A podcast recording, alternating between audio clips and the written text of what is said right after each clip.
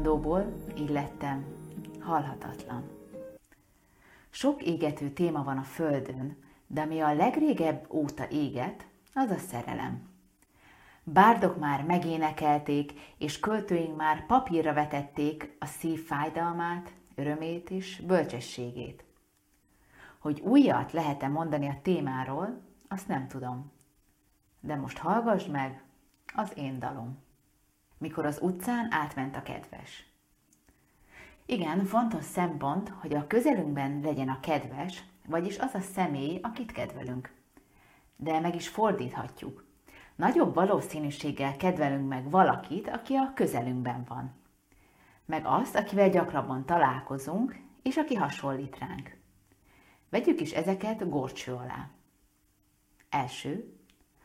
A közelség egy fontos hozzávalója a baráti és romantikus kapcsolatok kialakulásának.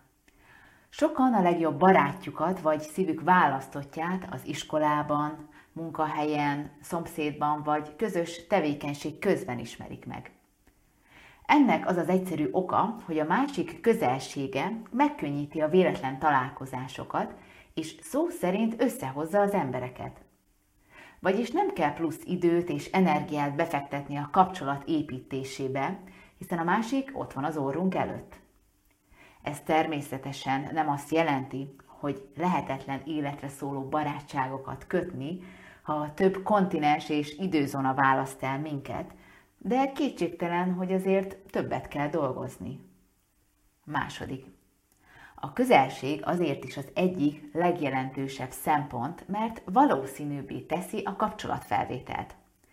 A kapcsolatfelvétel gyakorisága, zárójel, puszta expozíciós hatás, arra utal, hogy minél többször találkozunk valakivel, annál nagyobb valószínűséggel fogjuk őt megkedvelni, hiszen a társasága egyre ismerősebb lesz.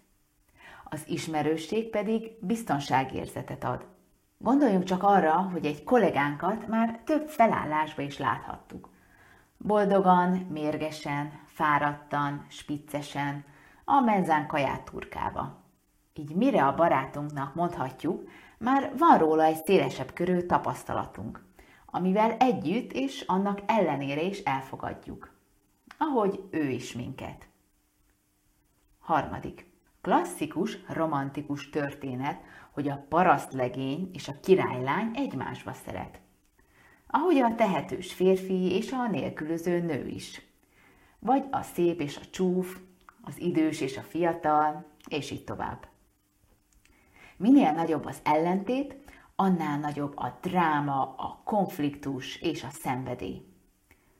Ez jól is mutat a filmekben, de a saját életünk mozivásznán lehet, hogy nem ezt a műfajt játszanánk. Vagyis bármennyire is jól hangzik, hogy az ellentétek vonzák egymást, a gyakorlatban inkább a hasonló a hasonlót vonza. Tehát a hasonlóság a harmadik fontos meghatározója a barátságok és szerelmek kialakulásához és fenntartásához.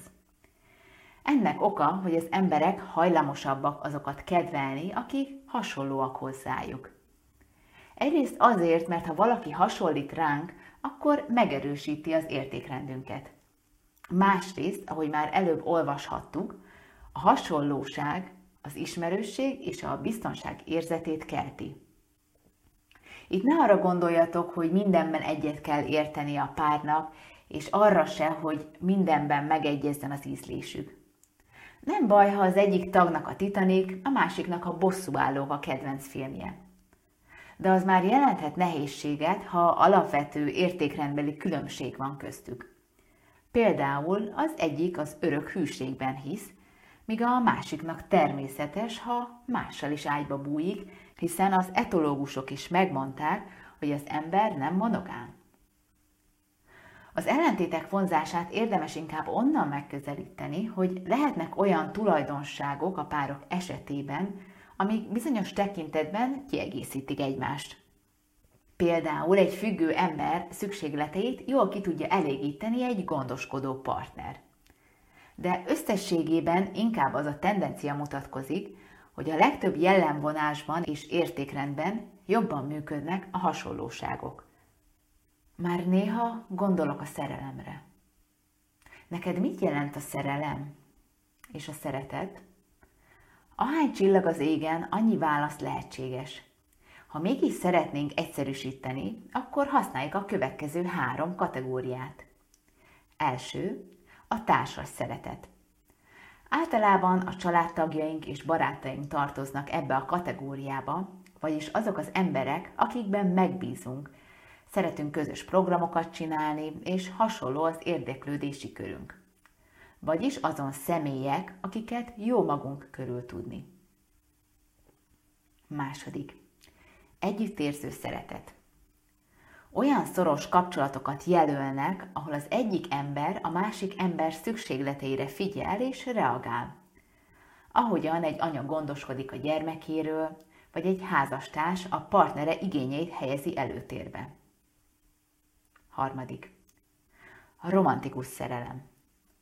Ez az a kategória, amikor azt mondjuk, hogy szerelmes vagyok beléd. Erről a szerelemről szól a legtöbb dal, film, vers és műalkotás. Ennek jellemzője az intenzív érzelmek átélése, a szexuális vágy, a szenvedély. Különösen igaz ez a romantikus kapcsolatok korai szakaszában, amikor csak a kedvesünk jár a fejünkben, és egymáson csüngünk. Vagy ha éppen nem, akkor a telefonunkon, hogy ét nappal téve, inhüvely gyulladásunkról tudomást sem véve csetelünk. Ez az időszak nem tart örökké, és a korai szenvedély lecsengésével az intimitás válik hangsúlyosabbá. Vagyis, amikor a párok már jobban ismerik egymást, és nagyobb biztonságban és kényelemben érzik magukat. Persze nem biztos, hogy mindenkivel eljutunk ebbe a szakaszba, ráadásul jöhetnek bonyodalmak is, de a mindent elsőprő szerelem lecsendesedhet és elkezdhet mélyülni mert nagyon szeretlek. Tegyük fel, hogy túljutottunk a mámoros, fátyolos szakaszon, és a romantikus kapcsolatunk elkezdett egy erős köteléket formálni. Mitől függ, hogy elköteleződünk-e egymás mellett, vagy azért ki kacsingatunk? Nem árulok zsákba macskát, sok mindentől, de nézzünk meg három szempontot, amitől biztosan. Ennek a hivatalos neve a kötelezettségvállalás befektetési modellje, ami nem egy közgazdaságtani kifejezés, bármennyire is úgy hangzik. Első, elégedettség. Vagyis mennyire vagyunk elégedettek a kapcsolatunkkal. Még pontosabban, hogy mennyire érezzük azt, hogy a kapcsolatba fektetett erőforrások megtérülnek vagy megtérülni látszanak. Például támogatjuk a partnerünket a karrierváltásában, miközben vezetjük a háztartást, anyagi biztonságot nyújtunk, és még az anyósunk születésnapjáról sem feledkezünk meg. Ha ezért cserébe mi is azt a támogatást kapjuk, amire vágyunk, akkor az elégedettségünk valószínűleg megfelelő. De azért a bevétel-kiadás oldal nem mindig ennyire hibátlan, hiszen lehet, hogy mi rengeteg mindent adunk, de az a másiknak kevés, mert nem arra vágyik. Gondoljunk csak arra, amikor valaki eláraszt minket a főztjével, vagy mindent megszerel, mi pedig csak arra vágyunk, hogy oda bújhassunk hozzá. Ráadásul a helyzet bonyolódhat, ugyanis a legújabb kutatások arra engednek következtetni, hogy sokunknál a kapcsolat iránti elkötelezettséget inkább a várható jövőbeni elkötelezettségünkre alapozzuk, nem pedig a jelenlegire. Például lehet, hogy valakinek a társa rendszeresen fogyaszt alkoholt, de abban bízik, hogy amint az alkohol a háttérbe szorul, minden rendben lesz.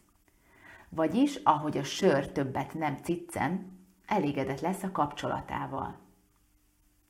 Második. A modell szerint a tartós elkötelezettséghez nagyban hozzájárul, hogy a látoltávolságon belül megjelennek-e az alternatív partnerek, vagy sem. Minél kisebb, úgymond a konkurencia, annál valószínűbb, hogy a partner a kapcsolatban marad. Itt hadd tegyem hozzá, hogy nem az a megoldás, hogy a társunkat izoláljuk, és az összes kapcsolatát ellehetetlenítjük, mert azt nem szerelemnek, hanem érzelmi abúzusnak hívják. Véleményem szerint, ha jól érezzük magunkat a kapcsolatunkban, és elégedettek vagyunk, akkor jöhetnek riszálva a fűszoknyás lányok és a tesztoszterontól fűtött izzadó kockahasak, a hűtlenség fel sem merül, hiszen nincs miért. Harmadik. Az elköteleződés harmadik, egyben utolsó tényezője a befektetések nagysága, vagyis hogy a pár mennyi mindent tett bele a közös kalapba. Így ne feltétlen a 25 évre felvett közös hitelre gondoljatok, mert ennek részét képezheti az egymásra fordított temérdek idő, erőfeszítés, törődés, szeretet, emlékek, baráti társaság, vagyis minden, ami a közös élet részét képezi. Egy ismeretlen. Ha szó volt az elégedettségről, akkor esik szó az elégedetlenségről is. Vajon bizonyos embertípusok és körülmények előre tudják jelezni a romantikus kapcsolatok boldogtalanságát? A kutatások szerint vannak tendenciák, amiből kettőt emelnék ki. Az első, a személyiség bizony számít. A neurotikus emberek, akik hajlamosabbak a szorongásra, a feszültségre és az érzelmi változékonyságra, valamint a melankóliára, kevésbé boldogak a kapcsolataikban, és nagyobb valószínűséggel válnak el, ahogy azok is, akik alacsonyabb önbecsüléssel rendelkeznek és érzékenyek az elutasításra. Ezek a személyiségjegyek nincsenek kőbevésve, de kétségtelen, hogy az önismeret elengedhetetlen kelléke a személyiségünk finomításához. Második, bizonyos demográfiai tényezők is hatással lehetnek a kapcsolatokban jelentkező problémákra. Az alacsonyabb társadalmi, gazdasági háttérrel rendelkezők nagyobb valószínűség válnak el. De ez nem véletlen. Gondoljunk bele, hogy azok az embertársaink, akiknek a megélhetésük folyamatos stresszt okoz, nehezen találnak társadalmilag és anyagilag is megbecsült munkát, ha egyáltalán találnak. Ráadásul a véres szájú kapitalista világban egyébként is kevesebbnek érezhetik magukat, hiszen az egyik hangos társadalmi narratíva az az, hogy annyit érsz, amennyi pénzed van.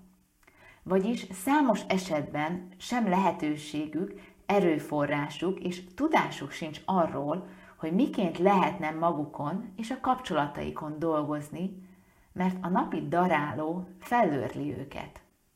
Tovább haladva a pokol bugyraiba, vannak olyan magatartás formák, amik elképesztően romboló hatásúak egy párkapcsolaton belül.